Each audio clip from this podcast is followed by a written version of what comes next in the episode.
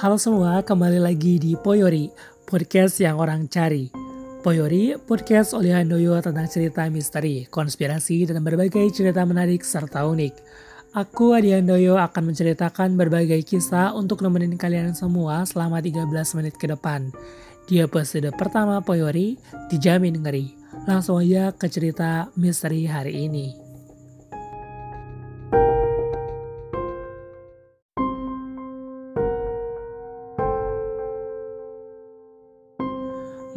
Itu malam Jumat. Randi berjalan ke jalanan setapak yang kanan kiri jalannya dipenuhi banyak pohon pisang dan bambu. Jalanan itu sedikit berlumpur. Hujan membuat Randi kesusahan berjalan menyusuri jalanan setapak itu. Malam ini, ia akan menginap di rumah kakeknya. Neneknya baru saja meninggal. Ibu dan ayah Randi sudah lebih dulu pergi ke rumah kakek. Selama menyusuri jalanan setapak, perasaan Randi tak enak. Jalanan itu sangat gelap, tak ada lampu. Jalanan itu sunyi sekali. Untuk mengurangi perasaan tak enak tersebut, Randi hanya bersiul-siul kecil sambil terus menunduk. Setelah berjalan 10 menit, barulah Randi sampai. Ia membuka gerbang, rumah kakeknya tampak sangat besar dan kosong. Lampu rumah sudah padam, tanda bahwa kakek dan ibu bapaknya sudah terlelap. Ia membuka pintu yang tak dikunci hingga menimbulkan decit panjang. Saat ia membuka pintu, samar-samar di tangga, ia melihat seorang anak kecil telanjang bulat, kepalanya botak, sedang terpaku melihatnya. Anak kecil itu terdiam sangat kaku menatap Randi dengan mata terbelalak. Randi mengucap matanya, memastikan apa yang ia lihat bukan mimpi. Tiba-tiba, anak kecil itu menghilang, menguap entah ke mana. Randi bergidik ngeri. Ia buru-buru ke kamar, di mana biasa ibu dan ayahnya tidur. Randi mengetuk kamar, tak ada jawaban. Randi mengetuk lagi, Tiba-tiba dari belakang, tangkuk Randi dielus seseorang. Randi kaget. Ia berbalik badan, ternyata kakeknya. Kakeknya tersenyum menatap Randi. Ibu dan ayah kamu tidur di kamar nenek, kata kakek. Oh begitu kek, aku kira tidur di kamar ini, Randi menanggapi. Kamu tidur di tempat sholat saja, di sana kosong dan tempatnya luas, kamarnya adem kata kakek. Randia menurut, ia mengangguk. Ia akhirnya naik ke tangga menuju ruang sholat. Ruang sholat itu sangat luas dengan banyak mukena yang digantung di tali selambar yang dibentangkan. Randi terdiam menatap ruangan itu. Ruangan tersebut begitu kosong melompong. Di ujung belakang tempat sholat itu ada ranjang tidur dengan foto neneknya yang terpampang di dinding.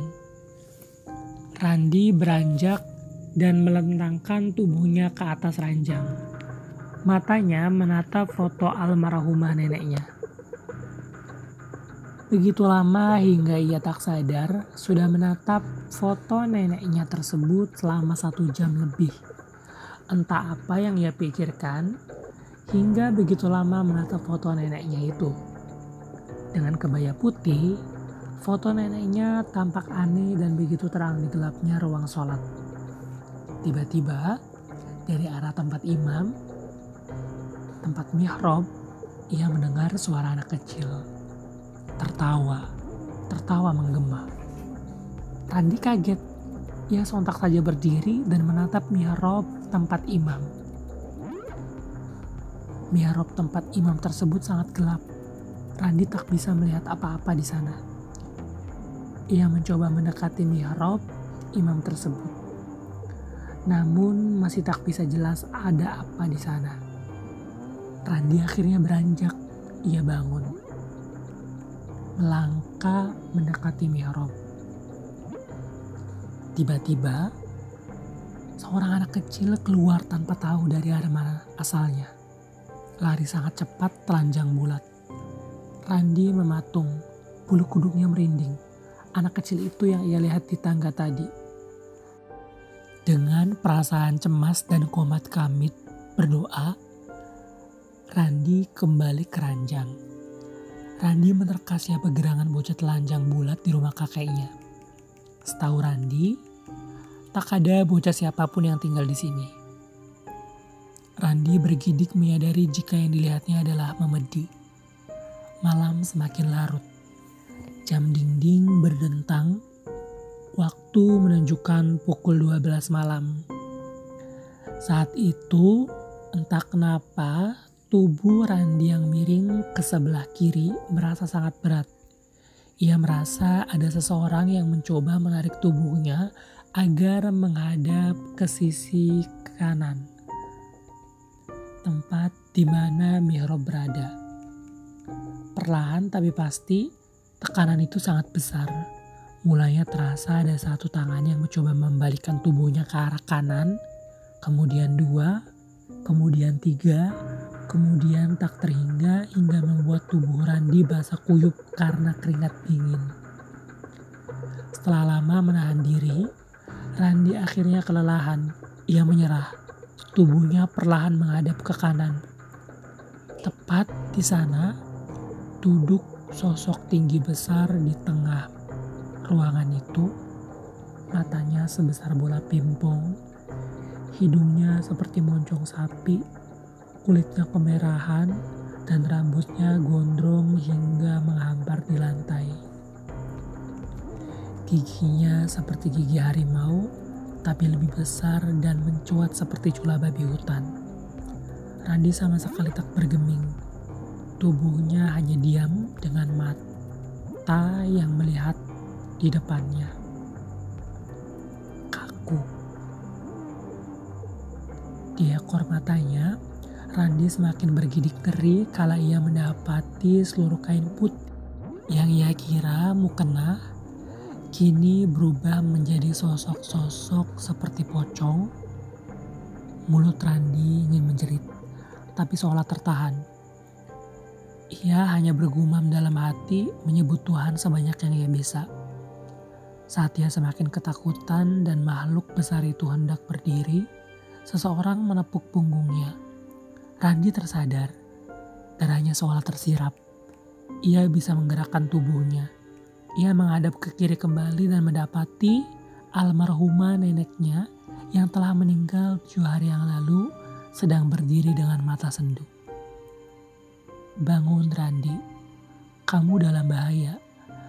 Kakek kamu adalah pemuja setan.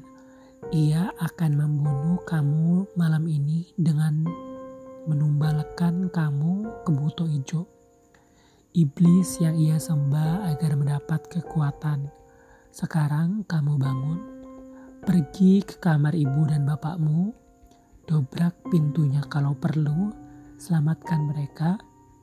Hati-hati kakekmu bisa saja membunuhmu. Kamu harus setenang mungkin. Jangan membuat keributan. Setan di rumah ini bisa melukaimu. Cepat, bangun. Neneknya berangsur-angsur menghilang. Dengan tenaga yang masih tersisa, Randi beranjak bangun. Dedemit di ruangan itu hampir mencengkramnya. Namun dengan kekuatan penuh, Randi lebih cepat ia gesit menutup pintu rapat-rapat. Tak berangsur lama setelah pintu tertutup, para dedemit itu berterbangan, menjerit seolah menganggil kakek Randi untuk bangun. Randi yang panik segera menuruni tangga. Di tangga, anak kecil yang ia lihat di waktu mihrab menggigit kakinya hingga berdarah. Randi yang melihat hal itu menjerit kesakitan hingga membuat gema di ruangan itu. Randi bergegas setelah menyadari jeritannya bisa membangunkan kakeknya.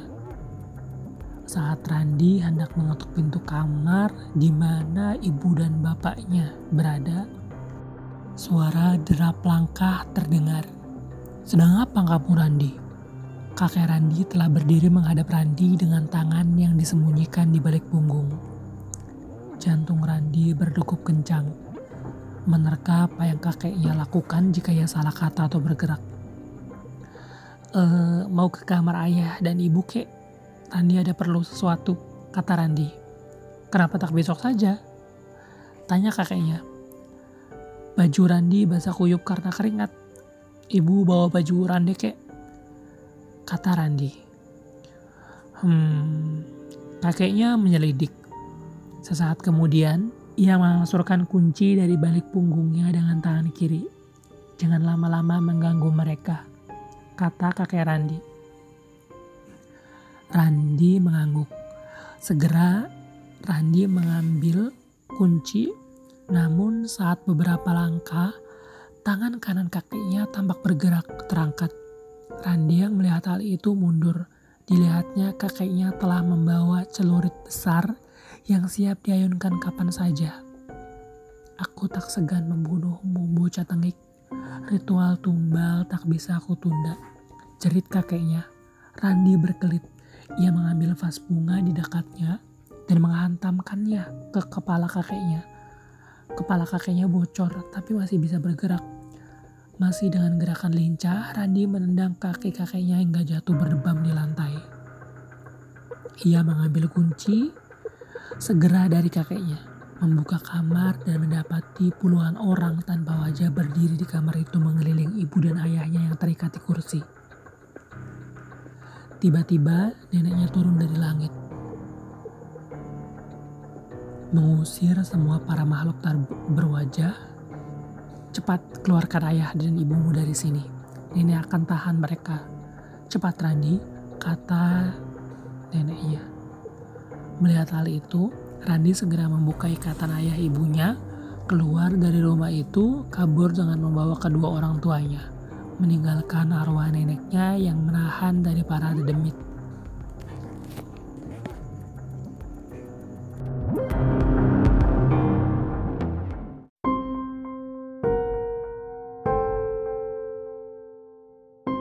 Itulah cerita rumah kakek untuk Poyori edisi kali ini. Gimana ceritanya? Cerita-cerita menarik akan selalu diunggah tiap Jumat tentang misteri dan konspirasi. So, tetap stay tune terus di Poyori, podcast yang orang cari oleh Adi Handoyo tentang misteri dan konspirasi. Sekian dari Poyori, see you next week.